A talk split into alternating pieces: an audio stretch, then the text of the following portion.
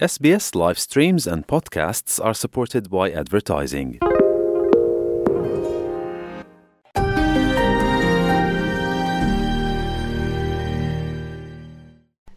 நீங்கள் எஸ்பிஎஸ் தமிழோடு இணைந்துள்ளீர்கள் மெல்பர்ன் புறநகர் ஒன்றில் சட்டவிரோதமாக கொட்டப்படும் குப்பைகளை அகற்ற உள்ளூர் நகரசபைக்கு மில்லியன் கணக்கில் செலவாவதாக சேனல் நைன் செய்தி வெளியிட்டுள்ளது.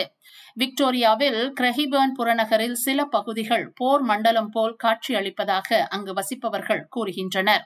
சட்டவிரோதமாக கொட்டப்படும் குப்பைகள் மற்றும் உடைந்த தளபாடங்களினால் சில இடங்கள் போர் மண்டலம் போல் காட்சியளிப்பதாக கூறப்படுகிறது.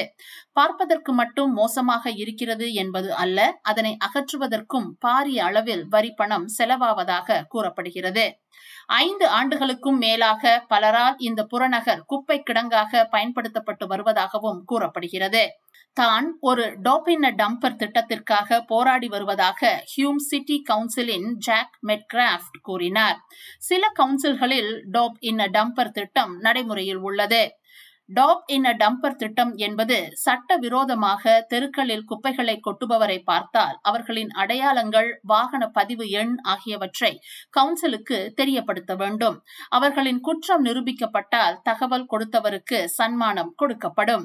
கவுன்சில்கள் குப்பைகளை அகற்ற ஒவ்வொரு வீடுகளுக்கும் வருடத்தில் இரண்டு இலவச பாஸ்களை வழங்குகிறது. மற்றும் பெயிண்ட் போன்ற கடினமான கழிவுகளை அகற்ற இரண்டு இலவச பாஸ்களையும் வழங்குகிறது.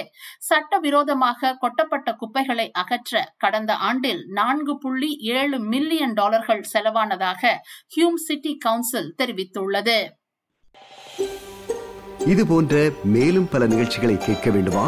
Apple podcast Google podcast Spotify என்று பாட்காஸ்ட் கிடைக்கும் பல வழிகளில் நீங்கள் நிகழ்ச்சிகளை கேட்கலாம்.